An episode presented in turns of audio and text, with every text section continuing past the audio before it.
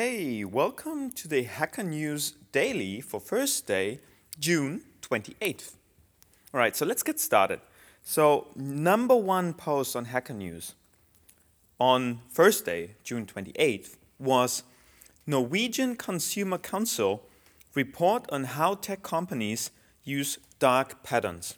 That was a PDF shared, and it scored 697 points, so almost 700 points and it raised 158 comments. Then the second entry was Slack outage, connectivity issues affecting all workspaces. That scored almost 460 points and raised 250 comments. Then the next one, plastic recycling is a problem consumers can't solve. That article got a, a huge comment base of 360 comments and scored 440 points.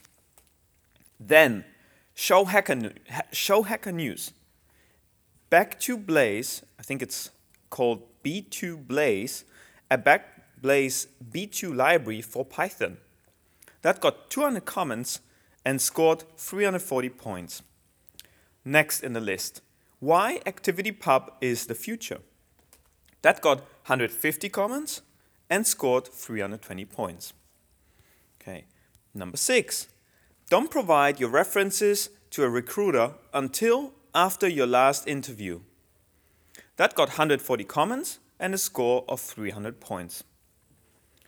Number seven, the Surface Book 2 is everything the MacBook Pro should be. That got 350 comments and 300 points. All right. Berkeley Deep Drive dataset. Did not get that many comments, only 50, but still scored 200, well, almost 290 points. Then, second to last, flights to Rome. Not sure what it is, but it got almost 100 comments and scored 280 points.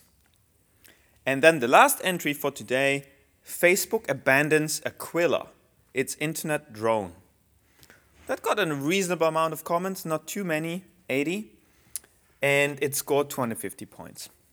That was the Hacker News Daily for today, Thursday, June 28th.